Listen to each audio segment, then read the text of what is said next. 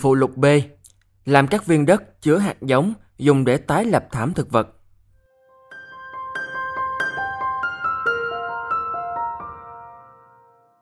Mục đích Ý tưởng chứa hạt giống trong viên đất sét được ra đời và phát triển để có thể gieo trực tiếp lúa gạo, lúa mạch và rau củ kết hợp với phương pháp không cày xới đất.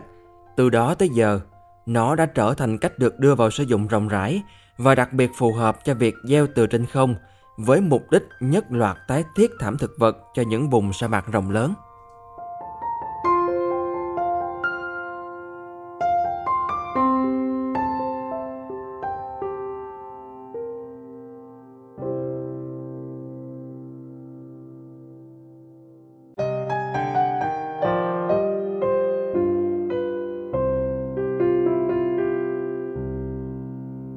Vật liệu 1. Hạt giống của hơn 100 loại cây, gồm cây gỗ, cây ăn trái, cây bụi, rau củ, ngũ cốc, các chủng nấm có ích, chiếm 10% tổng khối lượng. Thứ hai, bột đất sắc mịn như loại dùng làm gạch nung hay đồ sứ.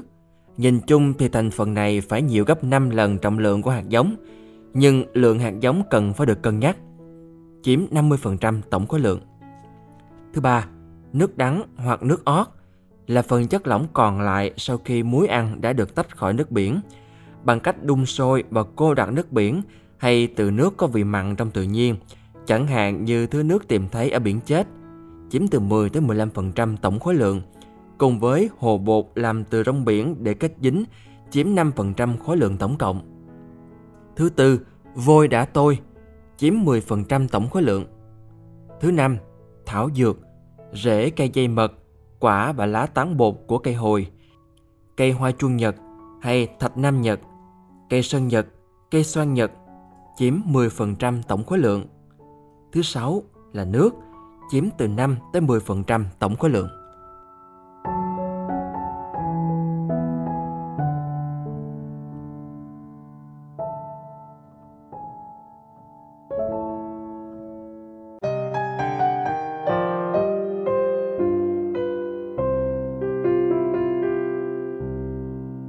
Phương pháp gieo hạt từ trên không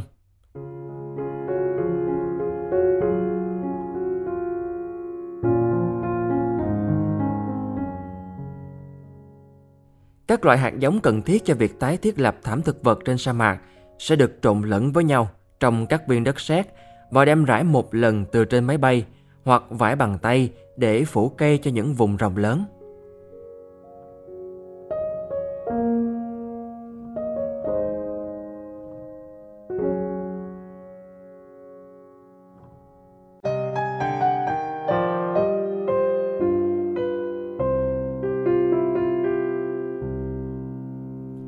Phương pháp sản xuất viên đất.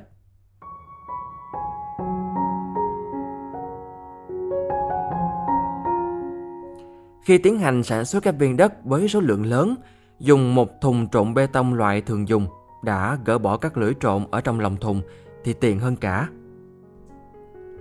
Thứ nhất, cho chủng nấm mục và hạt giống vào trong thùng trộn và trộn thật kỹ để bào tử nấm bám đều. Đây là lớp bên trong. Tiếp theo, Luân phiên đổ thêm bột đất sét cùng với nước phun sương ở bên trong thùng trộn trong khi nó đang quay để tạo một lớp bao bọc hạt giống và bào tử nấm. Đây là lớp giữa. Rồi khi ta lần lượt thêm và phun nước đắng, dung dịch hồ bột rong biển, bột đất sét và vôi tôi vào thùng trộn trong khi nó đang quay. Các viên chứa hạt giống được hình thành thường có kích cỡ đường kính từ nửa phân tới một phân. Đây là lớp ngoài.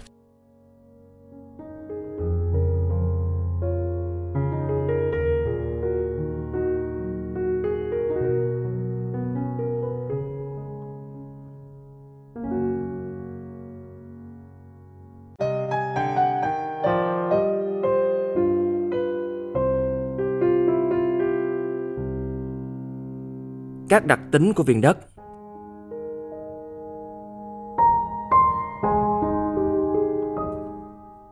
Các hạt giống được bọc trong các lớp đất sét sẽ có điều kiện thuận lợi để nảy mầm và lớn lên nhờ sự trợ giúp của các chủng nấm có ích.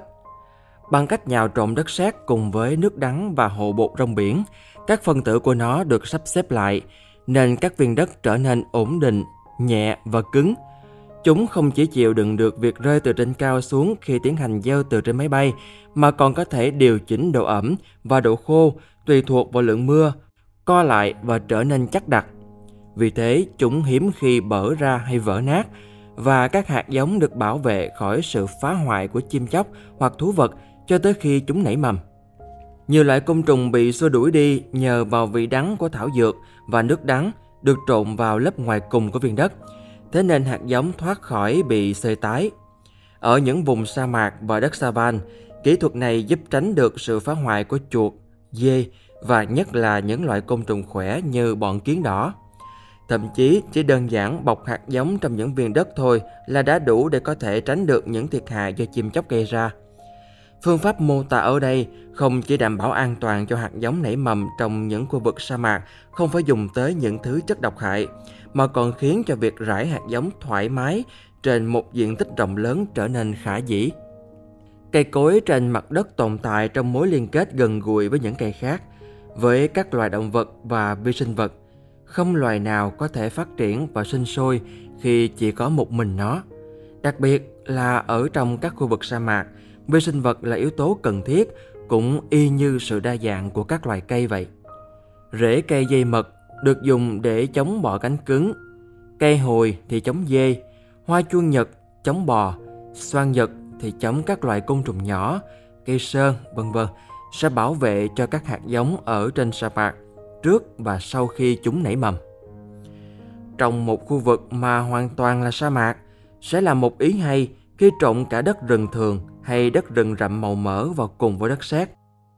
Thứ đất này là nguồn dầu vi sinh vật trong đất cùng các hạt giống và bào tử nấm nên sẽ có giá trị lớn khi trộn thêm vào trong các viên đất.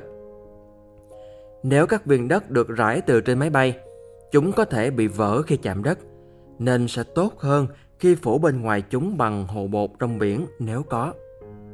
Nhờ thế, ngay cả ở những vùng sa mạc rộng lớn, nơi mà các điều kiện cho sự nảy mầm là kém, việc tái lập thảm thực vật là có thể đạt được. Đơn giản chỉ bằng cách gieo hạt mà không cần bận tâm về thời gian hay nơi chốn. Những thành quả đã đạt được ở châu Phi, Hoa Kỳ, Ấn Độ, Hy Lạp và Philippines là minh chứng.